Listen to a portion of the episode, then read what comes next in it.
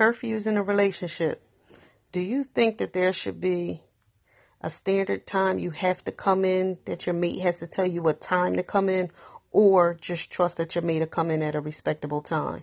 Let's talk about curfews in a relationship.